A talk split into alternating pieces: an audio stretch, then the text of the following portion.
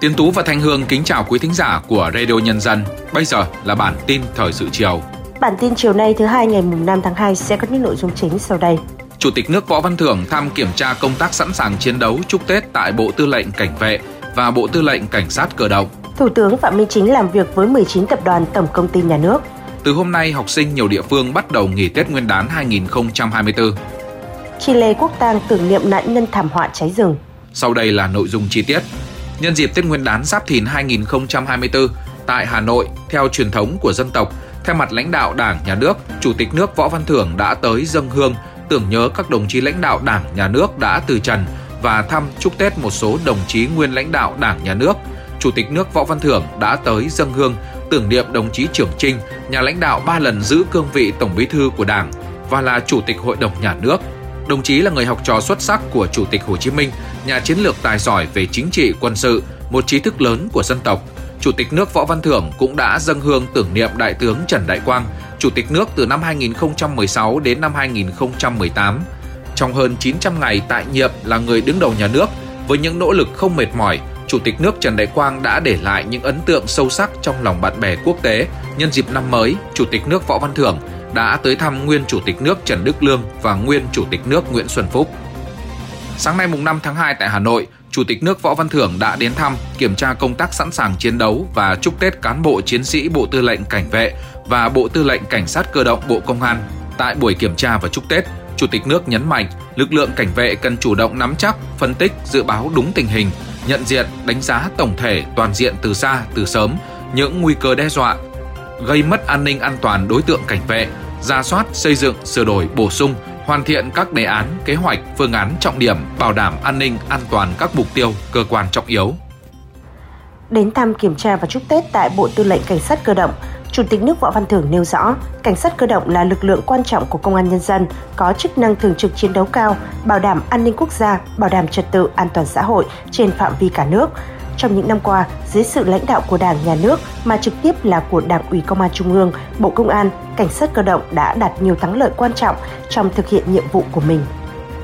Sáng cùng ngày, Thủ tướng Phạm Minh Chính đã chủ trì hội nghị làm việc với Ủy ban Quản lý vốn nhà nước tại doanh nghiệp và 19 tập đoàn tổng công ty trực thuộc về triển khai sản xuất kinh doanh năm 2024 và thúc đẩy đầu tư phát triển kinh tế xã hội. Khái quát lại những thành tựu kết quả quan trọng tích cực của năm 2023, Thủ tướng nhấn mạnh mặc dù 19 tập đoàn tổng công ty chỉ chiếm một tỷ lệ nhỏ trong hơn 820 doanh nghiệp nhà nước của nước ta, nhưng là một lực lượng vật chất quan trọng của kinh tế nhà nước, nắm giữ phần lớn tổng vốn chủ sở hữu cũng như tổng tài sản của doanh nghiệp nhà nước trong cả nước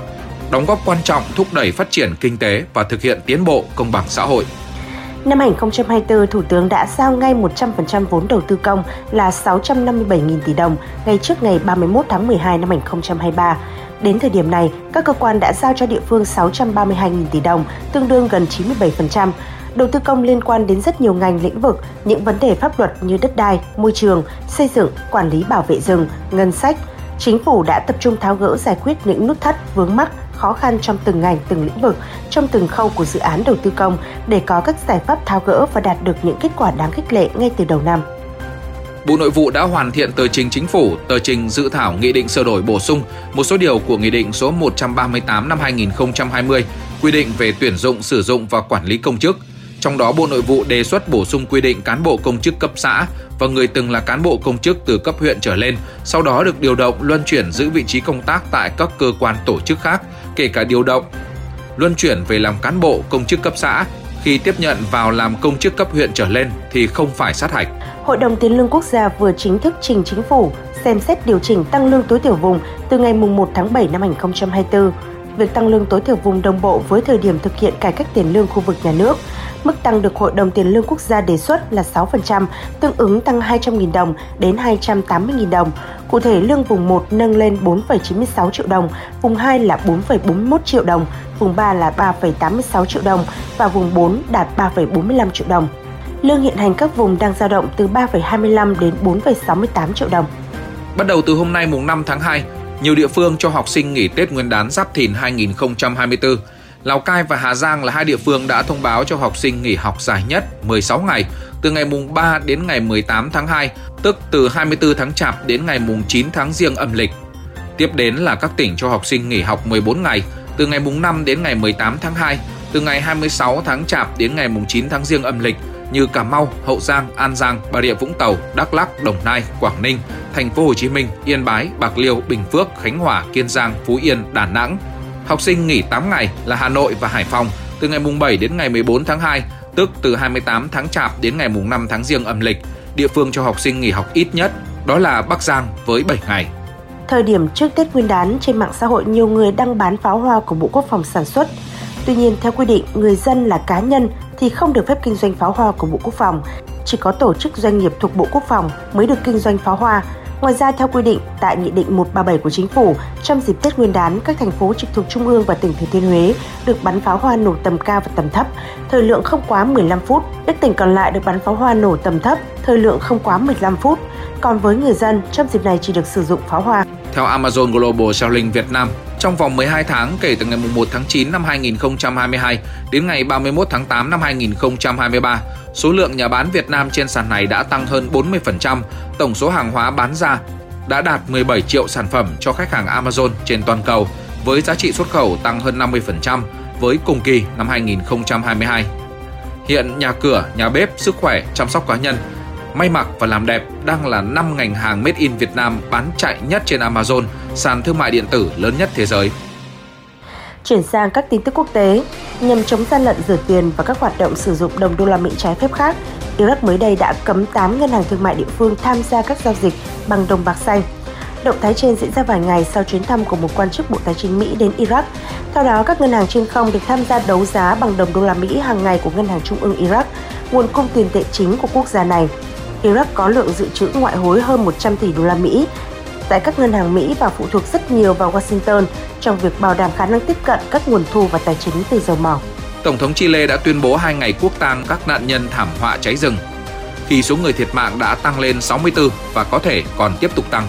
Vụ cháy này được coi là thảm kịch đau thương nhất mà đất nước này từng trải qua kể từ trận động đất vào năm 2010. Con số nạn nhân thiệt mạng trong vụ cháy rừng có thể sẽ còn tăng khi hàng trăm người vẫn đang mất tích.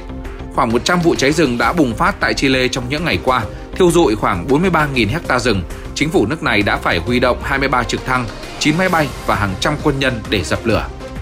Bão tuyết kèm mưa băng không ngớt trong những ngày vừa qua đã khiến cho nhiều tuyến đường cao tốc và đường sắt ở Trung Quốc rơi vào tình trạng tê liệt. Tình trạng gián đoạn giao thông này diễn ra giữa lúc thời kỳ người dân Trung Quốc đang tấp nập về quê đón năm mới, vốn thường được biết đến là thời kỳ xuân vận hàng triệu người dân vẫn còn bị mắc kẹt tại các nhà ga, sân bay và chưa thể về quê đón Tết Nguyên đán.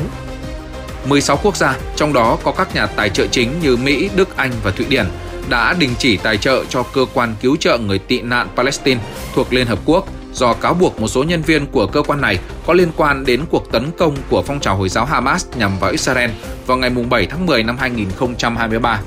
Nếu nguồn lực tiếp tục bị tạm ngừng, tổ chức này rất có thể sẽ phải dừng hoạt động vào cuối tháng 2 ảnh hưởng lớn đến hàng triệu người Palestine đang sinh sống tại giải Gaza, vùng bờ Tây và các nước lân cận. Chuyển sang các tin tức quốc tế, nhằm chống gian lận rửa tiền và các hoạt động sử dụng đồng đô la Mỹ trái phép khác, Iraq mới đây đã cấm 8 ngân hàng thương mại địa phương tham gia các giao dịch bằng đồng bạc xanh. Động thái trên diễn ra vài ngày sau chuyến thăm của một quan chức Bộ Tài chính Mỹ đến Iraq. Theo đó, các ngân hàng trên không được tham gia đấu giá bằng đồng đô la Mỹ hàng ngày của Ngân hàng Trung ương Iraq, nguồn cung tiền tệ chính của quốc gia này. Iraq có lượng dự trữ ngoại hối hơn 100 tỷ đô la Mỹ tại các ngân hàng Mỹ và phụ thuộc rất nhiều vào Washington trong việc bảo đảm khả năng tiếp cận các nguồn thu và tài chính từ dầu mỏ.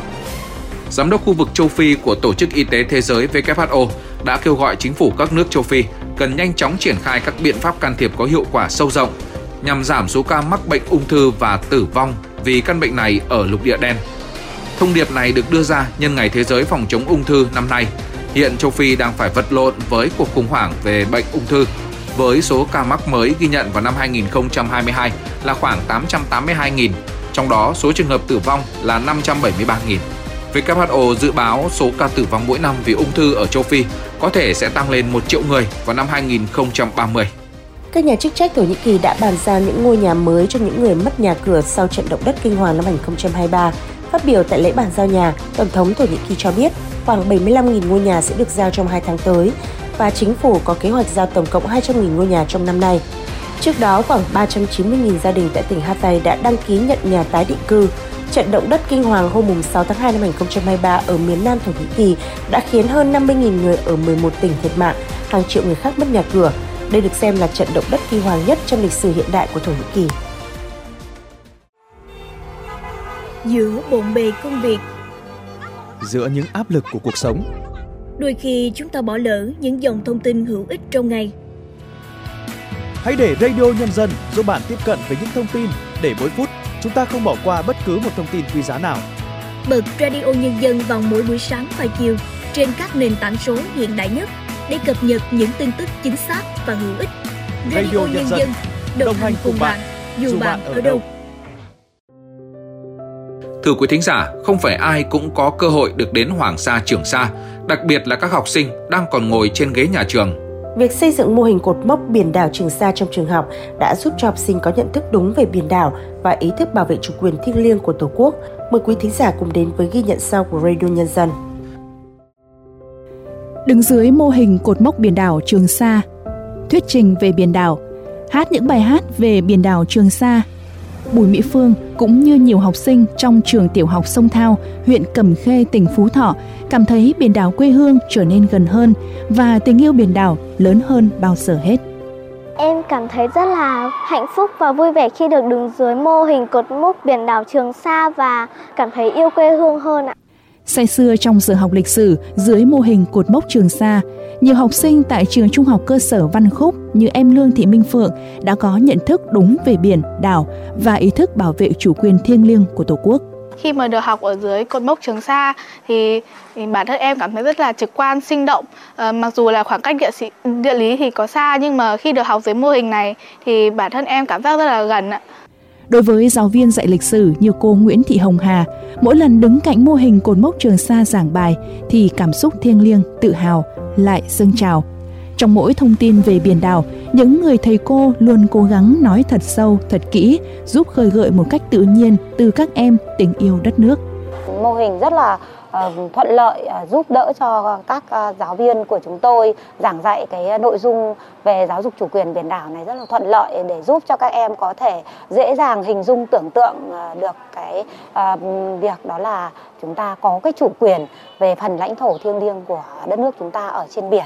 Theo ông Bùi Ngọc Luận, trưởng phòng giáo dục huyện Cầm Khê, tỉnh Phú Thọ, cột mốc Trường Sa là biểu tượng của ý chí, quyết tâm trong nhiệm vụ bảo vệ chủ quyền biển đảo thiêng liêng của Tổ quốc việc xây dựng hơn 40 mô hình cột mốc trên địa bàn huyện Cẩm Khê, tỉnh Phú Thọ đã góp phần lan tỏa giáo dục tình yêu biển đảo đến với nhiều thế hệ học trò. Có thể nói đây là một cái mô hình rất là thiết thực trong các nhà trường, đặc biệt là góp phần ờ, vào cái việc ờ, giảng dạy ờ, phần chủ quyền biển đảo ở trong nhà trường và cũng là lan tỏa cho các trường trong địa bàn. Đây cũng là một cái điểm nhấn để chúng tôi tổ chức các hoạt động giáo dục tình yêu biển đảo đối với các em thanh thiếu niên nhi đồng của huyện. Sự hiện diện của cột mốc Trường Sa trong các trường học không chỉ thể hiện niềm tự hào, sự quan tâm đối với chủ quyền biển đảo của Tổ quốc mà còn tạo sự kết nối giữa đất liền với biển đảo.